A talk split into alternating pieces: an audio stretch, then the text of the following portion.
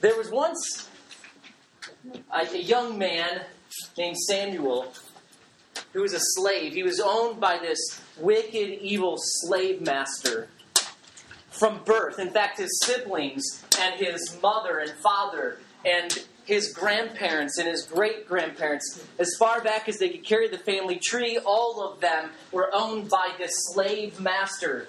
This master who made it his business to misuse them, abuse them, malign them, work them literally to death.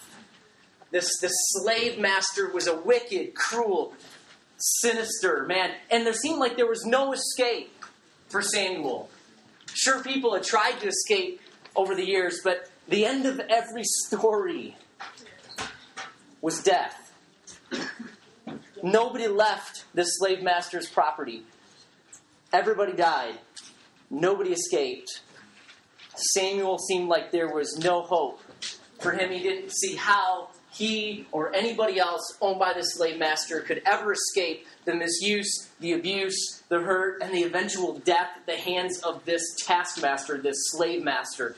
And so Samuel and the rest of his family and the rest of the slaves lived without hope. Until one day, one day, another master Another master heard. He knew about these slaves living in this oppression, living in this abuse, living in this like death trap. And he decided to do something that nobody else had ever tried to do before to enter the property of this slave master and to set them free. He arrived in the middle of the night and he went to this, the slave quarters and he tried to convince and plead the people that he was a different kind of master. And if they just came with him, they could be free. They could be they could have this new life, a total different way of life. And, and most of the people, though, in these slave quarters didn't really believe that he would be a different master. That's all they ever knew was the master that owned them. And so to think about somebody else treating them differently, somebody else actually taking them and walking them off the property and setting them free was something that they could never even comprehend. And so most of them didn't believe this master, this new kind of master who had come to set them free. But there were a few. Samuel was one of the few that seemed when he when he spoke, this master spoke, they heard something different that they had never heard before. Eh, when they looked into his eyes, they saw something that they'd never seen before. There was something different. And so when he talked about freedom and he talked about a new kind of life away from misuse and abuse and oppression and pain and eventual death, they believed this master and they decided, you know, we're going to follow this guy. We're going to believe it and we're going to follow him off this property. So in the dark of the night, in quiet, a few people, including Samuel, decided to follow this new master off the property. As they left the slave quarters and out into the field, Samuel's mind reeled with these thoughts. Is all that this new master is telling us really going to be true? Is all that he said really and promise? Is that really going to work out? Is it going to be a new kind of life? Is it going to be real freedom, or are we are we just going to face the same kind of oppression or worse that we had here? I don't know, but okay, I'll just keep. Fo- it, it can't be any worse than we're here. So I'm going to keep following this, this master away from this place. And then suddenly, Samuel heard an all too familiar thunderclap sound of a gunshot. And the old master, this wicked, evil slave master, shot through the darkness, confronted this guy who was trying to free these people, and he pointed his gun in his face and said, What do you think you're doing? What do you think you're doing? Are you going to free these people? These are people that I own. You can't take them away from here.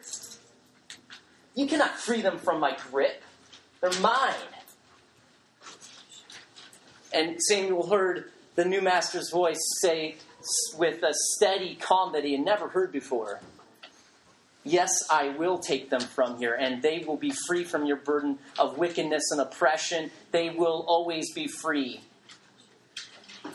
And the evil slave master said, You can't do that. There's no way. Not even you can free these slaves from my ownership. You can't do that. You know the punishment. You know what, what everybody earns on my property. It's death. And the master who came to set the people free said, Then I'll die. I'll die in their place. Go ahead, kill me, but just let them go free.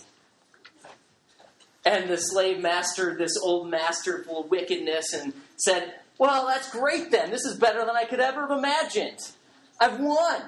But I've never heard of this crazy thing before. A master would die for the slave? A master dying for a slave so that they can go free? You're going to die? That's crazy. I've never heard of such a thing before. And so he stuck his gun in the chest of this new master and shot him dead. And just in his last fleeting breath, this new master turned to the people that had followed him out, who believed that he was somehow a better master, and he said, It's finished. Now go. You're free. That's the love of Jesus Christ for us. The Master dying in the place of people enslaved to the bondage of sin and death. And we deserve death. And death was the, is the end of every man. We've been born in spiritual death, separated from God, enslaved to the bondage of sin. And the end result of our sin, the wages of sin, is death, eternal separation from God. We're born that way, separated from God, and if we if something doesn't happen, then we'll die separated from God. And for all eternity, we will be apart from God in a place of eternal condemnation forever, in a place called hell. But Jesus, this new master, came in and he broke through the scene. He went onto the property of this old master. He went onto the property of a person of, of, of this place filled with sin called earth, and he came to rescue people like you and me. That's the love of Jesus Christ, that he came to die in your place and in my place. He took the penalty. He knew that it was going to have to be death. So the Father set this plan in order that everyone who believed in the new Master, Jesus Christ, everyone who believed in Jesus and turned from their sin and the place of bondage and turned to God, turned to Him, would be rescued. That's the goodness of the gospel. That's the love in Jesus Christ. That somehow Satan has not won. In fact, he is lost because love has won and death is conquered, and Jesus Christ is the victor for all eternity. And everyone who follows him will be rescued. Everyone who believes in Jesus Christ will be rescued has been already rescued if you trust in Jesus Christ. That's something to rejoice about. That's something to sing and shout about, to raise up a shout that Jesus saves. That there's something amazing, someone amazing who has come to rescue you and me from the bondage, the slavery of sin.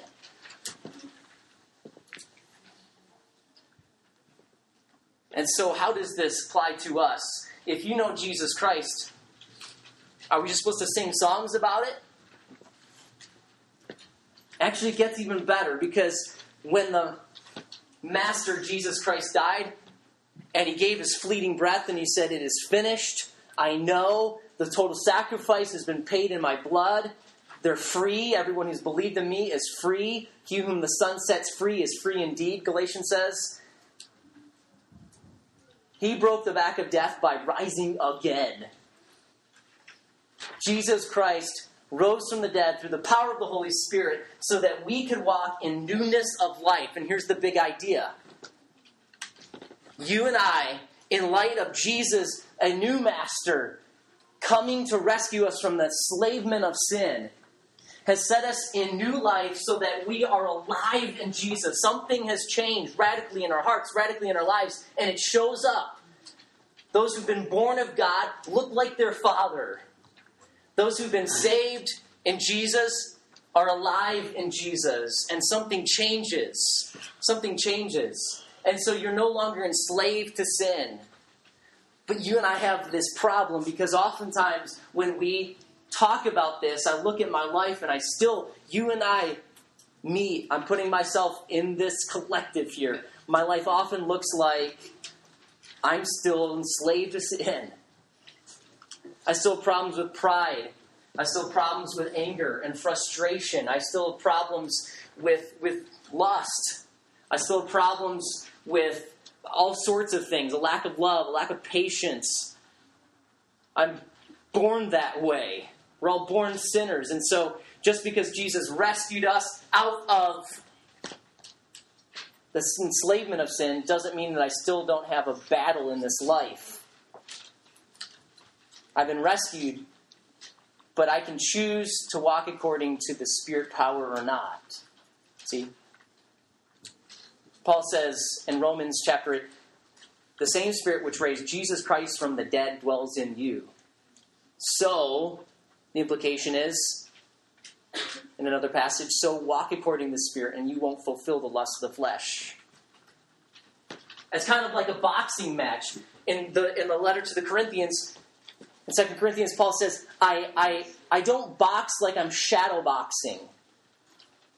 I fight, I discipline my body, I follow Jesus Christ like I really mean it.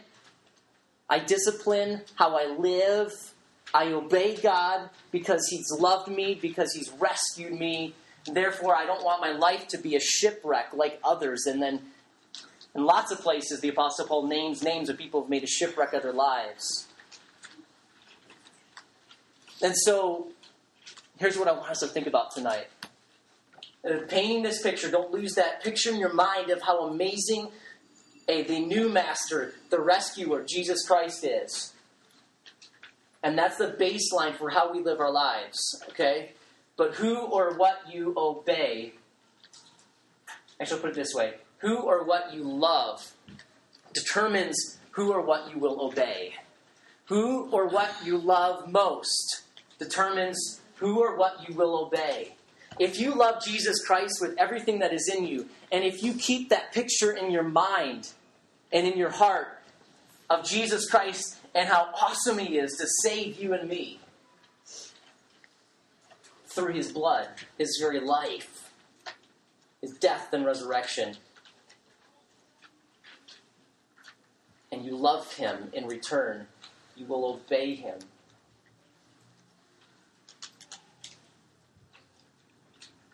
But we often really choose to obey the lust of the flesh, the lust of the eyes, and the pride of life. So if you have your Bible, turn to Romans chapter 6, and I want to look at a passage with you. In Romans chapter 6, verse 1, the Apostle Paul talks about this tension that you and I are in. And this is with the assumption that you know Jesus Christ. And I'm not sure if all of you know Jesus Christ or not.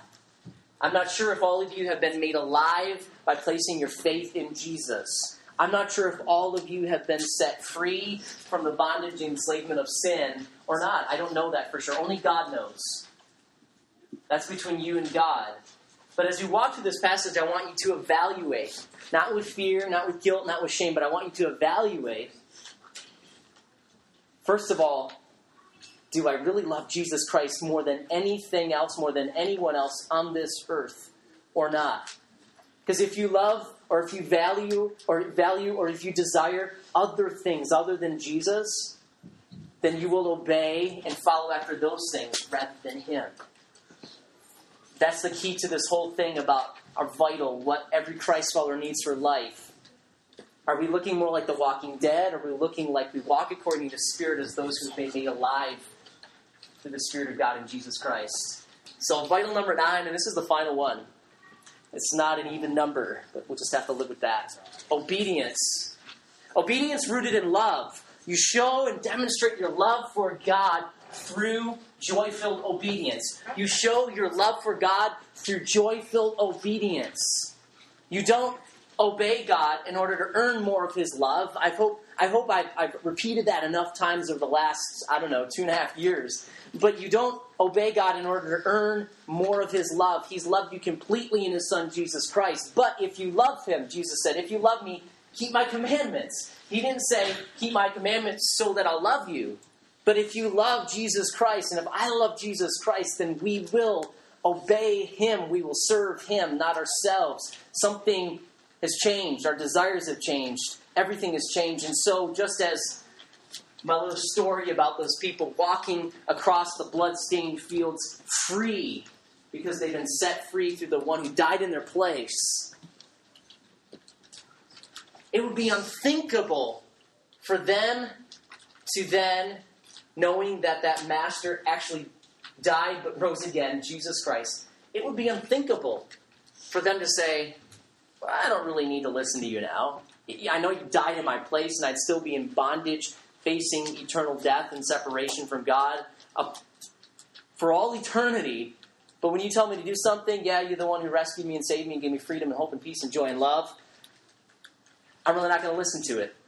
And I'm really going to follow you sort of halfway. When you tell me something, I'm only going to do like 50% because I want to do my thing out in this free life plus you so I can be in eternity with you forever.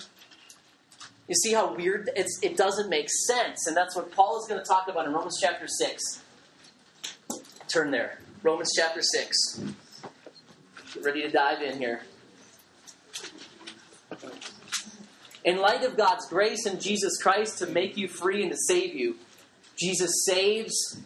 What shall we say then? Okay, so what's the big deal? What difference does this make in your life that you've been saved You've been redeemed. You've been forgiven. You're not facing eternal condemnation in hell forever and ever and ever. So what? Okay. Are we to continue in sin? Sin is that which is contrary to God's character, God's will, or God's design. God is the opposite of sin. He create he is holy. He embodies holiness. He is pure. He is love, and sin is the opposite, really, in a sense, of God. God is God is sinless, and so sin is anything contrary to God's character, design, or will. And His will has been revealed in this book, all 66 books of this one I'm holding up. And so, if you want to follow God, know this book. As a little side note. But Paul says, What shall we say then? Are we to continue in sin so that grace may increase? So, are we just going to continue doing what we want?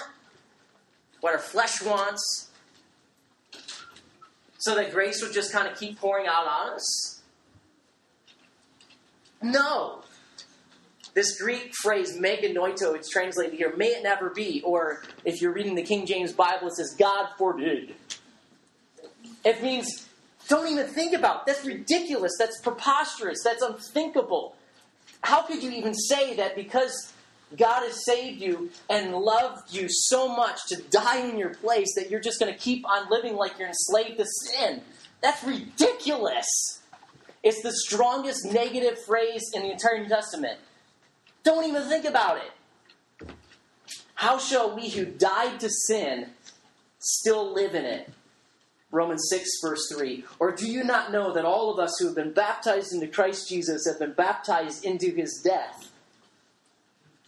Therefore, we have been buried with him through baptism into death, so that as Christ was raised from the dead through the glory of the Father, so we too might walk. Don't miss that. And so we too might live in newness of life. Verse 5 For if we have become united with him in the likeness of his death, certainly we shall also be in the likeness of his resurrection. We're supposed to live in the resurrection power Knowing this, that our old self was crucified with him, in order that our body of sin might be done away with, so that we would no longer be slaves to sin. That's the purpose of this, so that we would not still be slaves to sin, that which ends in death. For he who has died is freed from sin. So, actually, this is not talking really about water baptism. Baptism is a picture of what? Water baptism is a picture of our identity in Christ. Yeah, how we have been buried with Christ because we have received what he has done through his death, burial, and resurrection. So, water baptism is a picture of our identity with Jesus Christ. So, the Apostle Paul is talking about how we are now in Jesus Christ. We've been joined with him. we have a new master and we're no longer slaves to sin. Something has radically changed. And so, because of what he's done, we have died in Jesus Christ and risen again with resurrection power by the power of the Holy Spirit. God made change. Verse 8 Now, if we have died with Christ, we believe that we shall also live with him, knowing that Christ, having been raised from the dead, is never to die again. Death no longer is master over him. Look at, look out, Satan. Jesus wins. God has won. Satan's heading for eternal condemnation as well, the bottomless pit, and then ultimately in the lake of fire forever and ever and ever and ever. The bottomless abyss he will never be seen from again eventually when God pronounces his final judgment. Death no longer is master over him. Jesus has conquered death. For the death that he died, he died to sin once for all. But the life that he lives, he lives to God. Even so, consider yourselves to be dead to sin, but alive. But alive to God in Christ Jesus. Therefore, so all of this that you've been now joined with Jesus Christ, your union with Him, because you believed in Him, you've been changed, you are now alive in Jesus Christ, you're no longer enslaved to sin. Therefore, verse 12, all of that points to this. Therefore, do not let sin reign in your mortal body so that you obey its lusts. And do not go on. Don't continue presenting the members of your body to sin as instruments of unrighteousness, but present yourselves to God as those, what's the word? as those alive from the dead, and your members as instruments of unrighteousness of, of righteousness, and your members as instruments of righteousness to God. Verse 13 again, because I don't know if you guys all caught that. And do not continue presenting the members of your body. That means you, your arms, your feet, your hands, your mind, your mouth, all your organs. Do not go in presenting the members of your body to sin as instruments of unrighteousness, but present yourselves to God as those who those who are alive from the dead. That's the reality. And your members as instruments of righteousness to God. For sin shall not be master over you. For you are not under the law, but under grace. It was grace that Jesus Christ came to the property where we lived, us humans, and rescued us. It was grace upon grace, His love that we didn't deserve, that He would die in our place. Our punishment. He took our death on Himself so that you and I could be alive with Him because He rose from the dead. If Jesus had remained in the grave, there would be no Savior. He rose from the dead, therefore, we have a gospel that changes everything. For sin shall not be master over you, for you are not under the law, but under grace. Okay, here's the big question again. What then? Shall we sin because we are not under the law, but under grace? May it never be. It's the same phrase. Don't even think about it. What then? Shall we sin because we are not under the law, but under grace? Don't even think about it. Jesus Christ changes your life because of his love.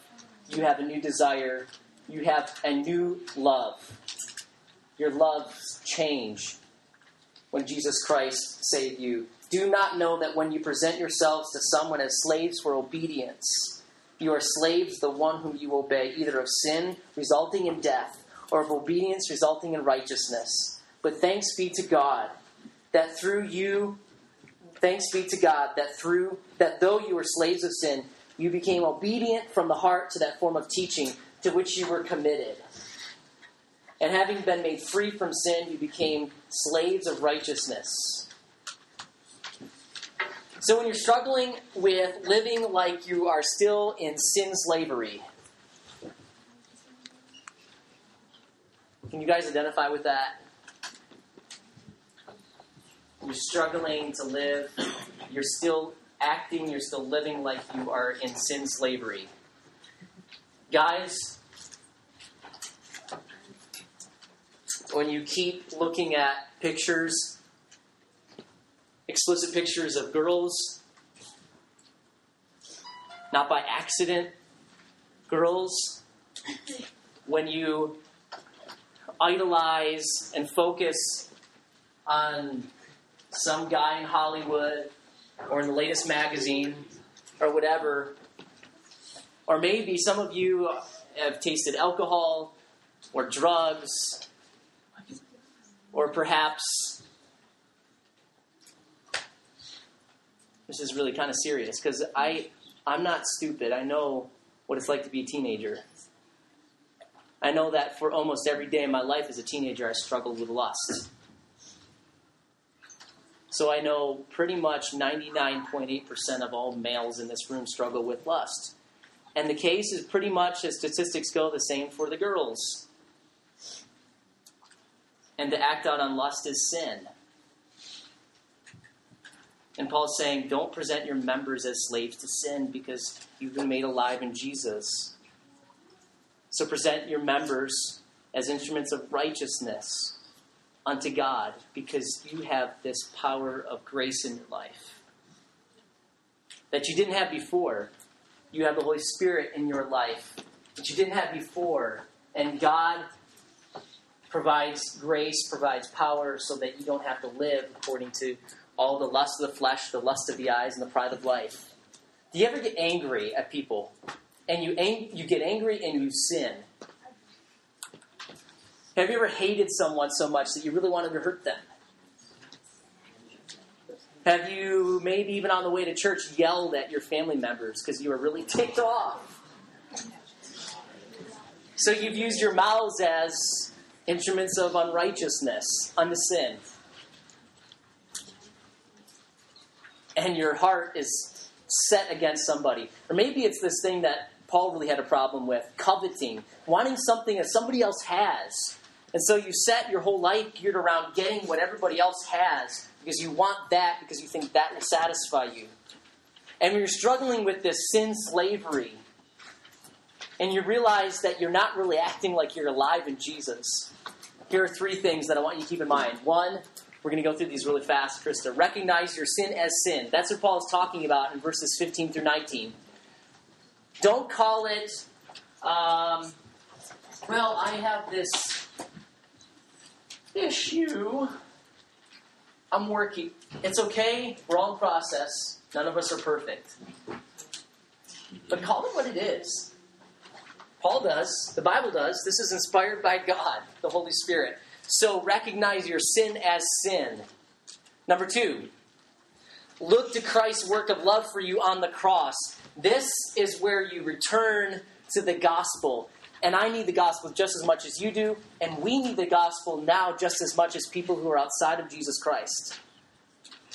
We've been saved, but now we're in this process of growing to be more like Jesus Christ, and the way that happens is still by grace through faith in Jesus Christ alone. So we go back to the cross and say, Oh Lord, you saved me. We sing about it. You rescued me. I return and I glory in the cross.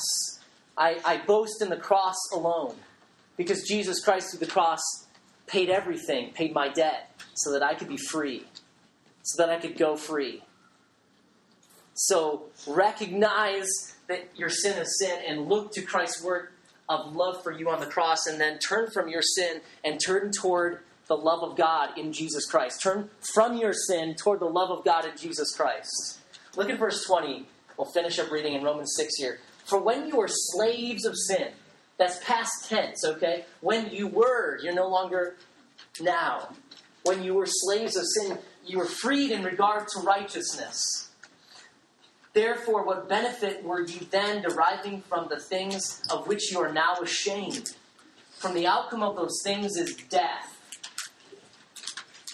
But now, having been made free from sin and enslaved to God, you derive your benefit, resulting in sanctification and the outcome eternal life.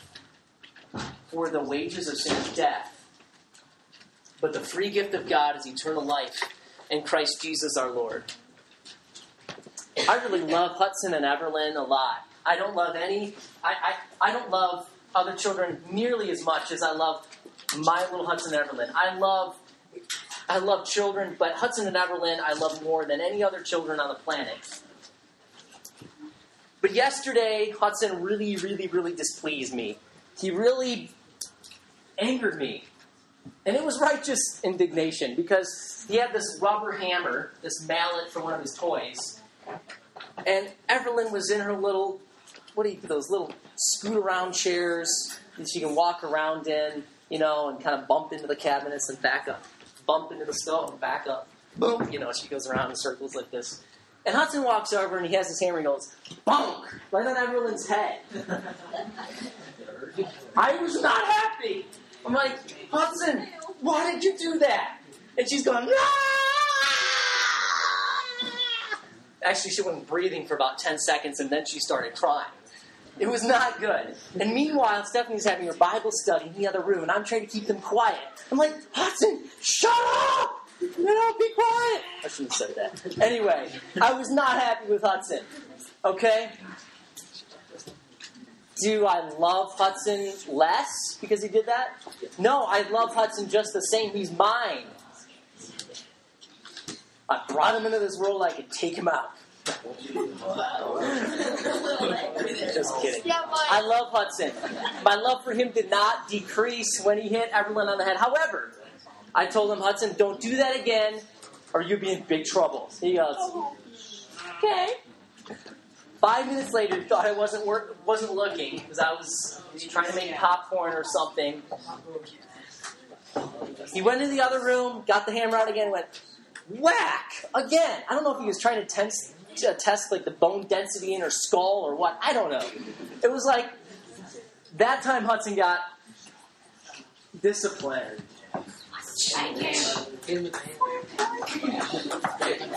Jesus said to his followers, listen, Jesus said to his followers, Jesus said to those people who believed in him and had followed him, followed him out of the blood, blood-stained field,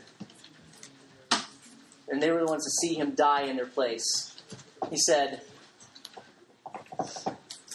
"If you love me, keep my commandments.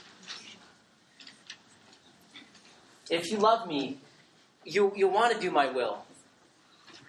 You want to obey me." He also said, "Those whom the Father loves, he disciplines." Ouch. I felt the discipline and the chastening of God. And if you're alive in Jesus Christ and you start getting on this path of acting like you're still a slave to sin, He's going to discipline you. Just like Hudson got disciplined. He doesn't love you less. His love for you is complete and absolute in Jesus Christ. He already died for you. Love can't be any greater than that.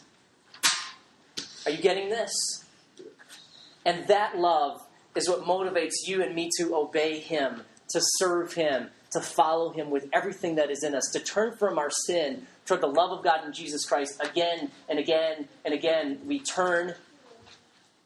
There's this kind of uh, term we use, repentance, and really means recognize your sin, turn from it, and turn to God. That's what these three points are all about. And it's not because I'm trying to earn more of His love. He loves me completely. But because of His love, because of that picture of love that He's a master who rescued us from the master of sin and death, we want to serve Him. We want to love Him. Everything changes. And I hope someday Hudson gets that through his very thick skull. And because I love Him so much, I'm disciplining Him so that one day he won't go around hitting people with hammers on the head. It's kind of funny because I've told you before, when Hudson does that sort of thing, he'll be like, But I love her. Like, what is wrong with your love? And you hit people and you say, But I love you. He's got a problem with his understanding of love. And you know what? We have the same problem. So here's how we're going to close it up.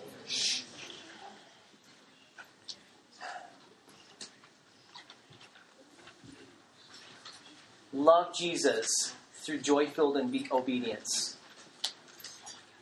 Love Jesus through joy filled and obedience, not out of a duty ethic, not because you're trying to earn the paycheck of heaven that doesn't work.